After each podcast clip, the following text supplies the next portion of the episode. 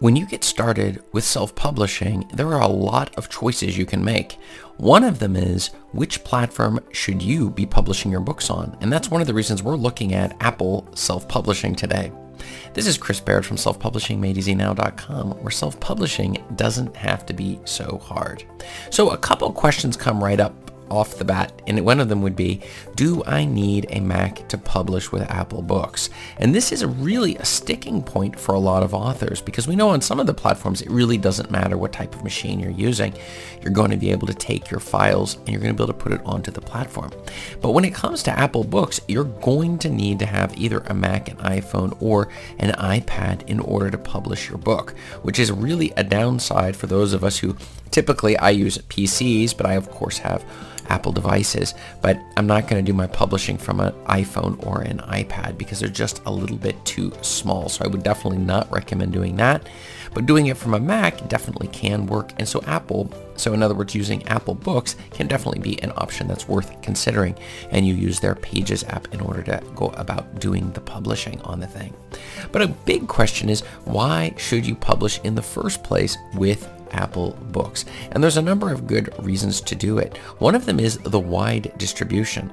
You have to keep in mind that Apple Books is available in 50 different countries and has millions of users worldwide. So by using this exact platform, you're able to reach those users. In addition, they're using Apple products. They're a little bit higher end and more expensive. They're more likely to purchase. This is also true when it comes to even buying apps in general. More money is made off of the Apple Store than is off of of the Google Android store, even though more people own Androids than own iPhones. So the other reason to do it is because of the high royalties. With Apple Books, you have you you have complete and it's very competitive royalty rates at like as much as 70% for ebooks and audiobooks.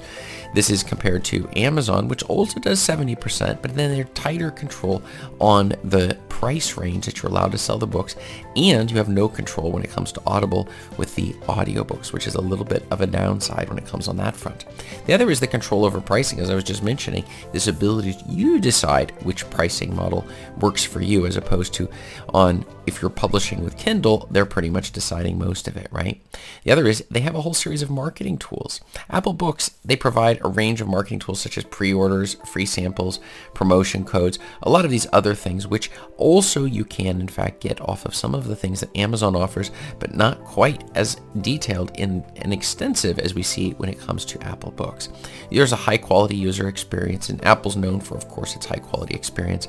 So the app itself is it flows. It's very easy to use. I've I personally use mostly just the Kindle app and apps that are associated with Amazon, but I have used for a number of books the Apple uh, programs in order to read the books, listen to the books, and I can say it was a really positive experience that I had. The other thing is the integration with the Apple devices, and maybe that is really the key issue, the big advantage here. It's that Apple books are integrated with other products like the iPhone, the iPad, the Mac, even including the Apple Watch. All of these things because you can purchase them right from your devices, you can listen and read them right on your devices, so you can see there are a lot of advantages. But how exactly do we go about, do we, uh, to publish your book on Apple Books? What do we need to do if we're going to put our books over there? Well, there's a, several steps. There's six key steps you're going to want to remember.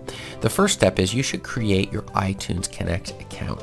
This is the starting point for everything. You're going to enter in your banking and tax information so they have everything they need. So when you earn those royalties, you're going to know exactly how to do it. You're going to upload your book as step three. For step four, you're going to enter your metadata into the book so they know exactly what is this book about, the description, the title, author, publisher, all of these things. You're going to enter it at that step four. That moves us into step five where you're going to choose your categories, trying to find categories. And one key thing here is you want to make sure you stick with categories that are actually relevant. You can get in trouble on all of these platforms by choosing categories that are not relevant to your book. So just make sure you follow the rules and things will go just fine. And the sixth one is you can set up your territorial pricing. And as we already mentioned, there are major advantages when it comes to pricing on Apple.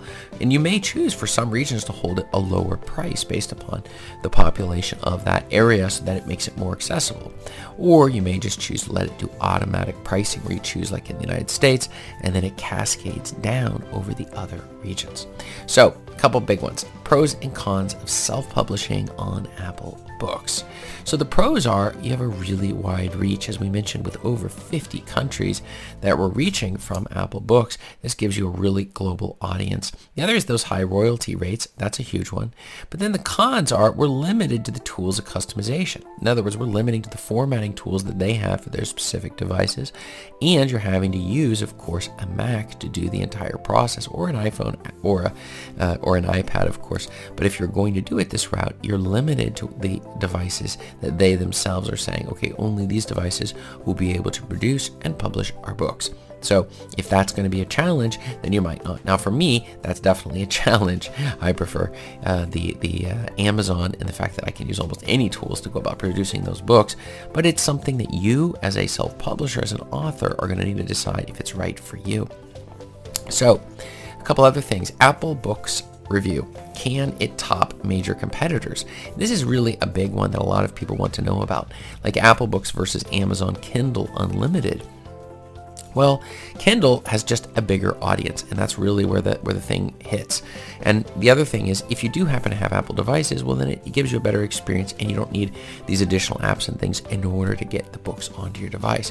So I would definitely say that perhaps Apple Books may be the right choice for you. I personally like the size of the audience on Amazon as my starting point. But if you're doing it through like Draft2Digital and these other sites, then you can get your books onto Apple Books as well. So this is a way to sort of, you get your book on the one and then we can go through, we can publish wide by using some of the other platforms to ensure that we're going to reach as many audi- of our audience as possible. The next one is Apple Books versus Barnes & Noble.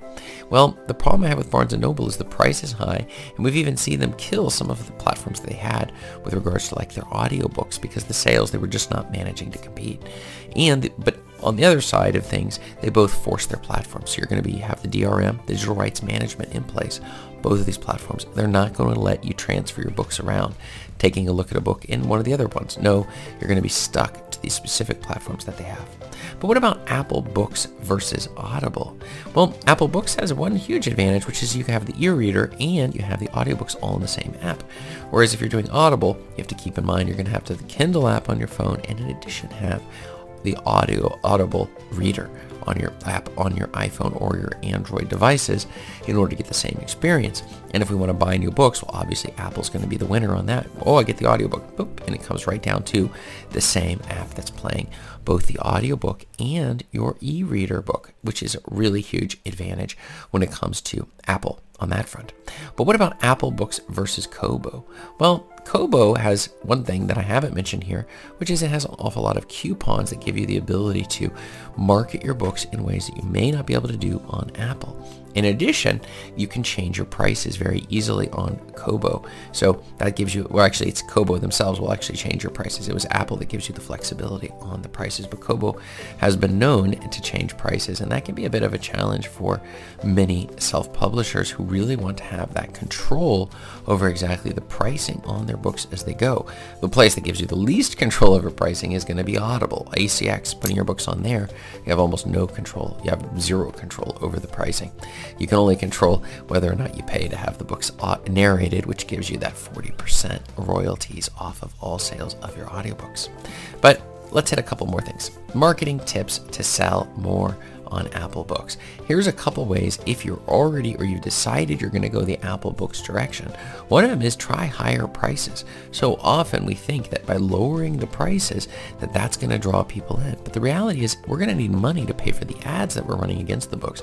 How are you supposed to do that unless you're earning enough per book to compensate for the ads? A lot of people have this idea that when somebody's going to get a book, they're going to get that book on the basis of whether or not the book the price is low. But in reality, that is not why people buy books. We buy books to be entertained, to solve our problems, all sorts of different reasons. Price is like number seven on the list. So you really should not be paying attention. So you can raise the price quite a bit and you'd be surprised to see that your sales continue to keep coming in. The next one is you can leverage the free first in series. This is something you're not able to do on Amazon, where you can make that first book be free, and once they've read it, then they want to continue on, but they're going to pay for those additional books. There can be too much of a risk associated with jumping in when there's when on the first book if you have to pay for it, but if it's free, it can tempt you to start reading it, and if you like it, then get the other books in the series. And this can be done easily without any special tricks like we have to do on Amazon in order to trick it into letting us set a book for free, especially the first uh, free first in the series. The next marketing tip is to publish exclusive mega box sets, which is really a powerful one where you have these large sets of you're able to put all of the books together. So that's a huge one. Another is leveraging pre-orders. Now you can do this on Amazon, but there are some advantages to doing it on Apple Books as well so that we're able to get those sales coming in, which is telling Apple they should be pumping and pushing your book out to your target readers in advance. Another one is to sign up to Apple Books affiliate program. Amazon, of course, has its own affiliate program, but Apple Books is a fantastic way so that not only do you get paid if they click on a link and purchase your book, but also you get paid for anything else they're purchasing on Apple site, which is a really powerful thing, especially when we're talking about people who already are using just the Apple device. So it's going to follow them around a bit as they're clicking and plinging as they're buying different items off of the Apple Store. Definitely worth considering. And the final one in this area is to send traffic through ads. And this is something I think it was only like 10 to 20% of people on Amazon even do, of the authors there, is using ads. If you want to ramp up your self-publishing business, you are absolutely going to need to run ads. It seems painful in the beginning, but that's one of the reasons why many people join my group coaching or my one-on-one program specifically so we can talk through how easy it is to set these up. Because in reality, self-publishing doesn't have to be hard. Everything becomes easy if we break it down into simple steps focusing on the most important things first, giving ourselves a long runway. Don't be thinking about, oh, I'm going to put out 50 books. No, we're not thinking about that. Rather, we're focusing on one step at a time as we're slowly moving through the process of learning this whole self-publishing thing. But in conclusion, I have a question for you. Have you tried Apple self-publishing? If you've tried it, let me know below in the comments with yes. If you haven't, write me no. And let me know what exactly you would, what would cause you to choose to publish on Apple Books as opposed to some of these other sites. And I'll see you in the next video above me here. Thanks.